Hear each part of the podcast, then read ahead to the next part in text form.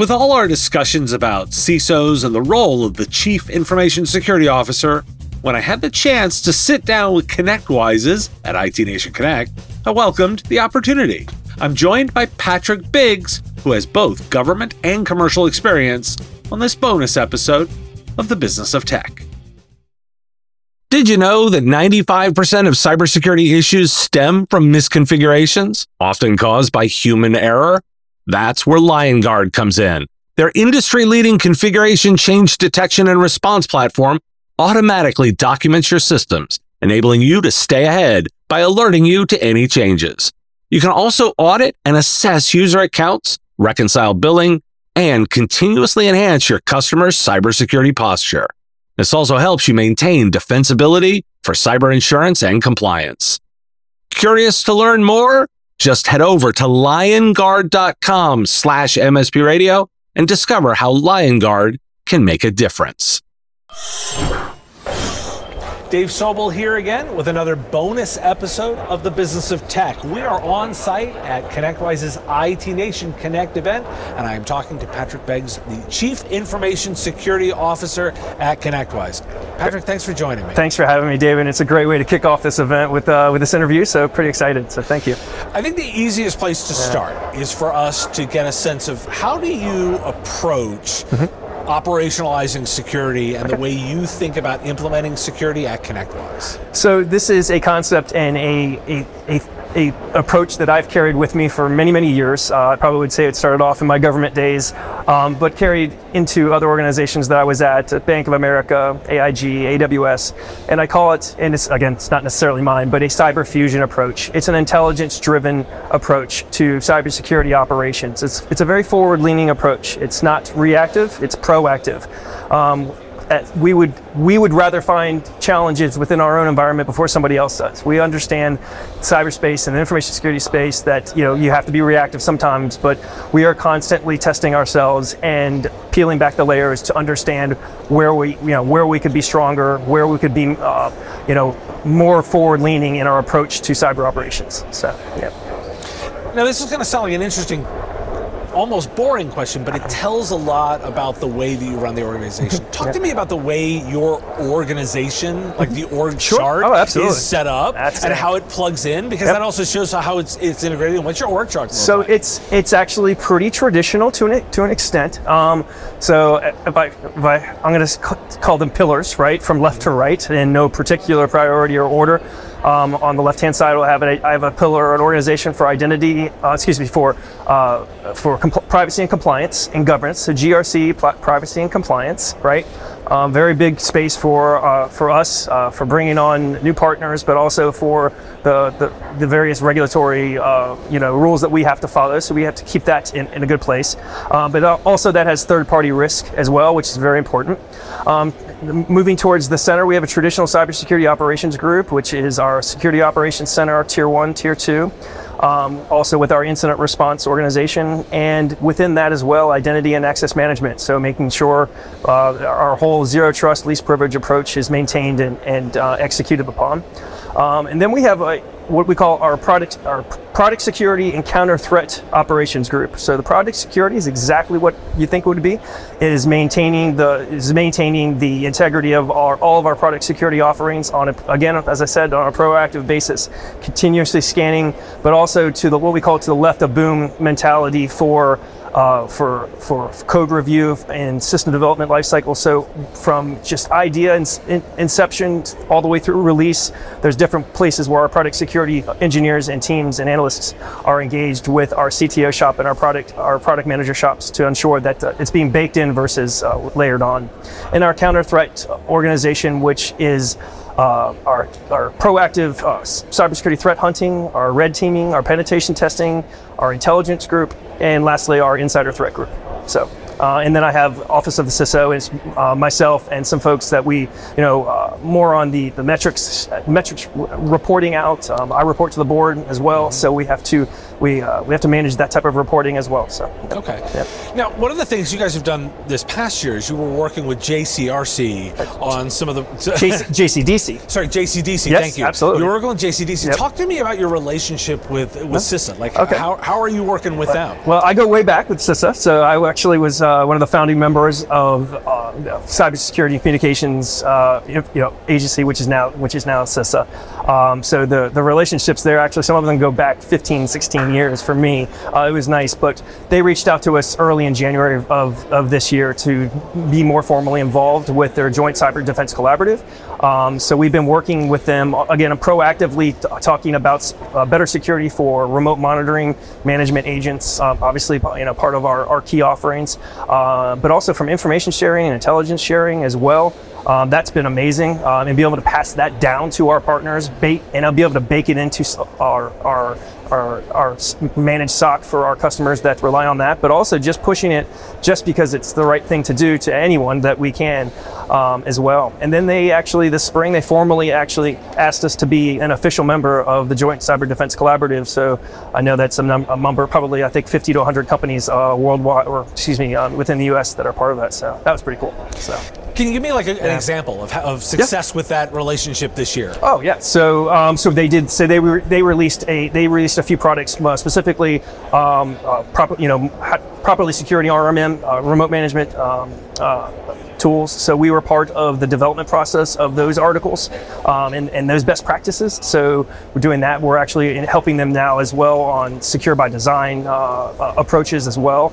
But also on a weekly basis they pass us intelligence that again as i said uh, that's the really the more contextual thing. And we you know we they say hey listen we're seeing some some bad folks doing some bad things and here are some indicators that you probably should take a look at and perhaps block and let us know if you're seeing it as well because it's a bi-directional thing. So yeah Well, I like to, to highlight this kind of work Yeah. because it's sometimes popular to shake your fist at big government and say like, oh, but there's Yeah. a lot of really interesting collaboration that's beneficial to both sides. It's so, so it goes back to again, it goes back to my legacy. There is helping critical infrastructure owner operators. It's funny, I was way back in the day leading assessments for the, with the government and really trying to explain to people we're from the government, we're here to help. Fast forward now, right on the other, the coin is flipped, right? But many of ConnectWise partners, if not all of them, are part of they're owners and operators of critical infrastructure. MSPs manage water treatment plants. They manage, you know, chemical plants. Their IT departments, right? And if you, you know, inversely, that those are targets, right, for for badness to happen, perhaps. And the U.S. government has to take a stance and try to protect that as best they can. But they also understand that they're not, you know, maybe some of them don't. They have. It takes a public-private partnership. So, yeah. So I want to ask a bit of a, a bit of a, a sort of broad philosophical question, Oh, right? And, because you're involved with, with advising ConnectWise on a lot of the, the way they're thinking about security. Yes. And there's a, you know, you talked about zero trust as an initiative, which is Mm-hmm. Yep. we're all moving towards a zero trust environment, Yep. ideally. Yep. We know it's perfection that we'll never quite attain. Sure. At the same time, we're working with a set of products that Mm-hmm. oftentimes want very aggressive administrative access, right? and Sure. how, how do you think about balancing that dynamic between trying to have things as minimally trust as possible Right. versus tools that want complete access? it's it's a it's a it's a true understanding of your environment, right? Understanding your attack surface and where where the it's it's an under so it's, it's the analogy of knowing how many doors and windows you have in your house, right? And you do do you need them all open at the same time, right? Um, and it, it is that it is to your point. Um, it, it can be very complicated because the, the nature of those products, right, is to have a lot of access, but it doesn't mean they have they have to have every window and door open to the house. So it's an understanding, it's an educational, it's more of a people process versus a technology problem, right? That's where I always try to say it's not always the tech side of the house. So it's understanding your environments, really understanding the path to your crown jewels, right? And, and and putting up roadblocks, if not closing doors to those paths, right? Um, but all, obviously still maintaining operational efficiencies and functions that can't can't be stopped. So it's it's a balance. Yeah. All right, I'm going to ask the fun vendor question that I've asked because I've been telling my listeners to start asking vendors Okay. this. So I'm going to take my own advice Okay. and ask as well. Great. Where are you thinking about passkeys in a in, in terms of ConnectWise and its product sets as we try and move toward a password-less future?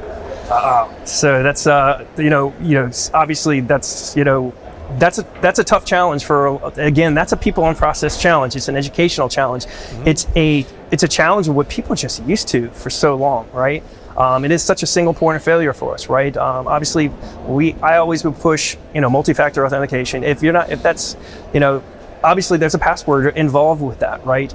Um, you know we we're going to be moving towards i think i mean not necessarily connectwise but the industry at, writ large it is more i think you're going to see more of that trusted device acknowledgement you know uh, movement right? Where if that that device is not exhibiting normal behavior right? In a normal in an environment where it is you know where it has been seen before it's not going to be allowed access. Will passwords be going away? Probably no time soon because i think that's just such a big we'll say cultural change to how folks work um, you know i'm not gonna i'm not gonna pontificate on should it be but uh, i would say you're, you're gonna see more on the leaning towards that really is that that zero trust trusted device approach to identity and access management so yeah Well, I'm gonna I'm gonna ask you a follow up then because because you know Connect, uh, Google is leaning really heavily into this. now Mm-hmm. They're Yep. they're a consumer product, but Right. at the same time they're leaning into it pretty heavily with it's now being activated by default. Yes. You know, Microsoft leaning pretty heavily into trying to move towards password. You know, they've rolled out their pieces it's Right. built into Windows Hello. Right. And I want to get a get a little bit of a sense of like you know industry wide Mm-hmm. if, if we're thinking about MSPs and IT services companies as Yep. protecting all this Yep. how much do we need to rotate towards this from your opinion I think we have to do what we'll call. I think we have to, again, on the proactive side, lean towards that, and we have to really start exposing and talking about the concept. Right? That's the 1st mm-hmm. It's always the problem, right? Is cert- acknowledge that there's a challenge, right? And, Right. and start and start showing folks, you know, and it gets good, great examples with Microsoft and Google. Again, and then, you know, they have a consumer home user environment, Right. right? But it is that is different from the business side, right? If you think about that. So, again, leaning towards on the educational side and showing you know and showing the, the validity of how it's it's not going to harm their business right per se. Mm-hmm. It's change. Everyone is just they're resistant to change. So i think step one is showing the showing a the security of it but also the flexibility of it and how you know how it is i mean it's it's it's just evolution right? So i think it's going to be a, a, a hard charging educational process like and and really understanding you know you know, understanding the intricacies of deploying something like that, right? Not it's not always one size fits all either. So Right. um, that's some of the larger organizations might have do have challenges with because they it's sometimes they try to do a one size fit all, fits all. So we have to understand what would be the more specific needs of our partner base before we kind of approach it like that. So yeah. so where where are you thinking the key needs of the partner base are right now when it comes to security from from just a general security standpoint, general security perspective I'll get on my soapbox um, um, because I'm, you know, I, I run a bit, you know, I, I, I secure a business. I secure a medium-sized business, five, you know, four or five thousand employees uh, globally, right? So I think I'll, I'll speak to that from that perspective. Um, you know, and I talked, we talked about a little bit is uh, vulnerability management. Thousand percent. You know, that's it's, it's such an easy answer to give you, but it's still folks need to do understand vulnerability management, right? And actually proactive, and again understand that understand their space. Um, you know, uh, but also third party say identity access management. What are entitlements that your third party apps have?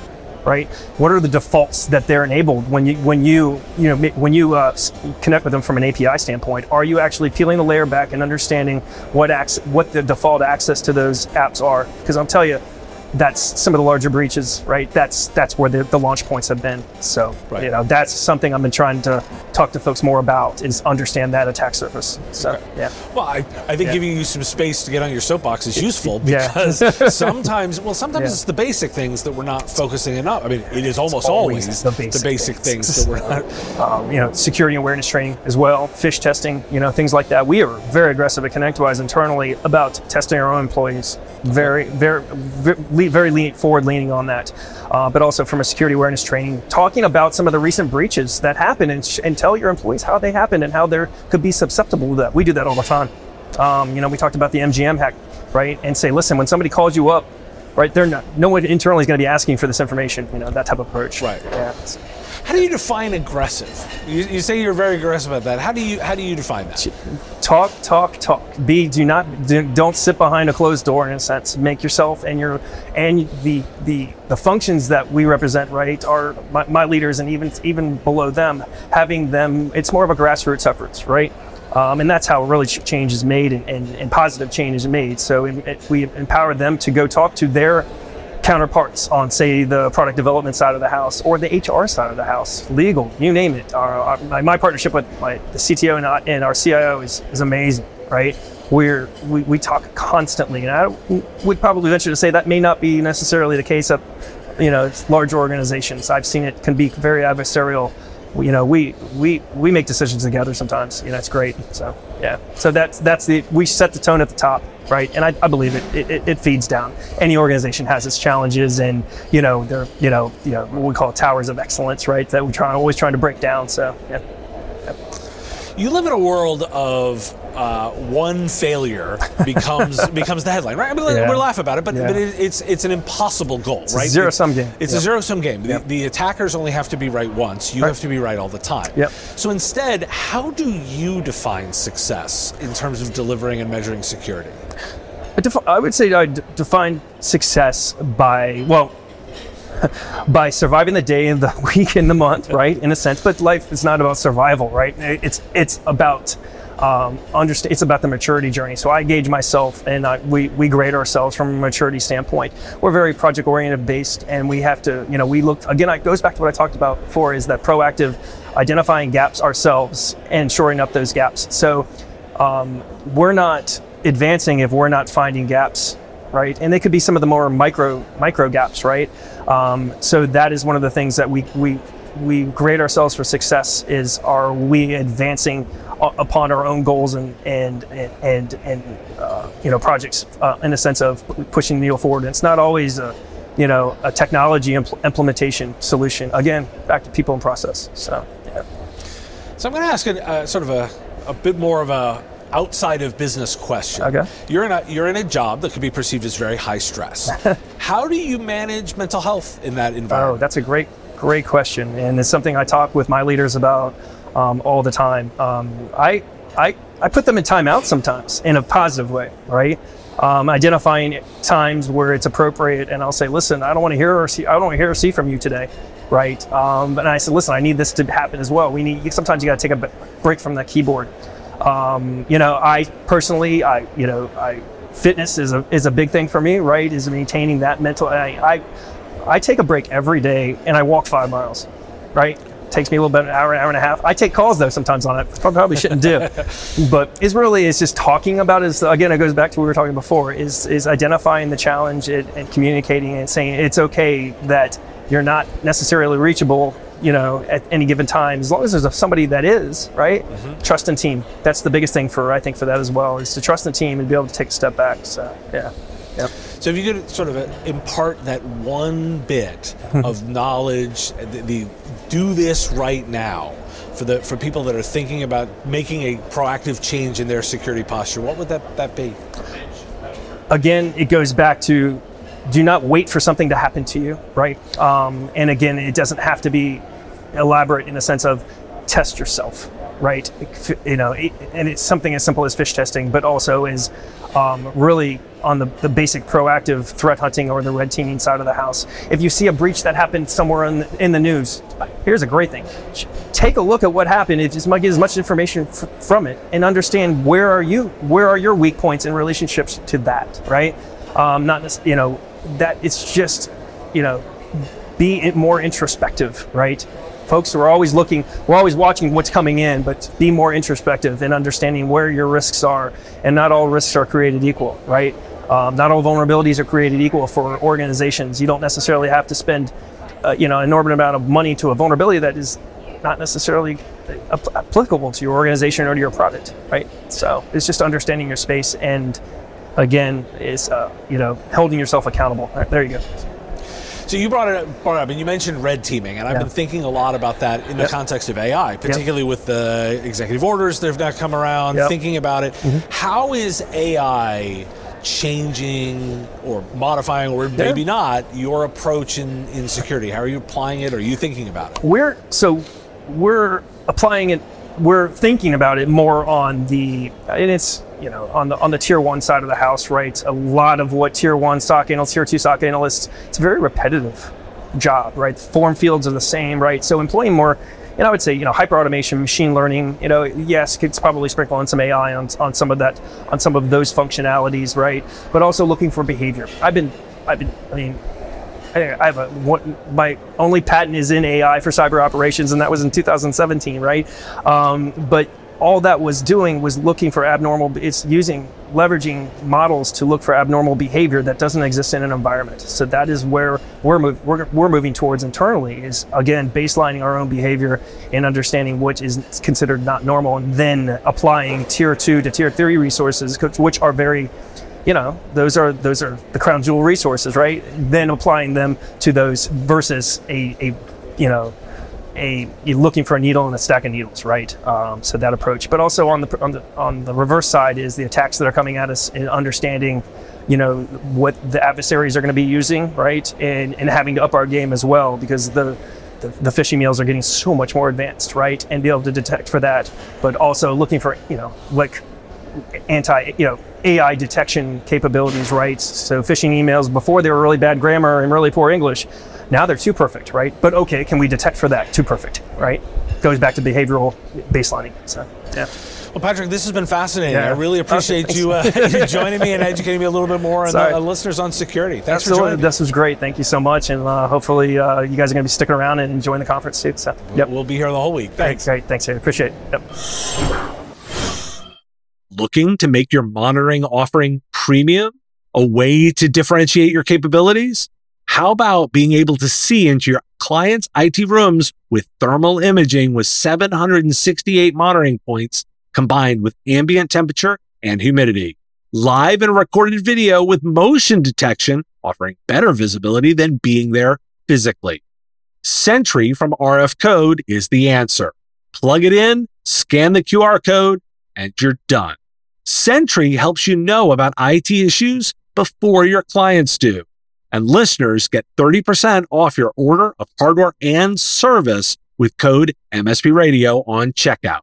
Visit rfcode.com slash MSP Radio and ensure you're never asked why you didn't know again. The Business of Tech is written by me, Dave Sobel, under ethics guidelines posted at businessof.tech. This episode was edited and produced by Picture This Video. If you like the content, please make sure to hit that like button and follow and subscribe. It's the free and easy way to support the show and help us grow.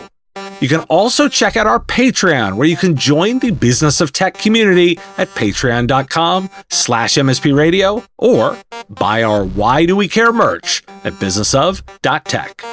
Finally, if you're interested in advertising on the show, visit mspradio.com slash engage. Thanks for listening today, and I will talk to you again on the next episode of The Business of Tech.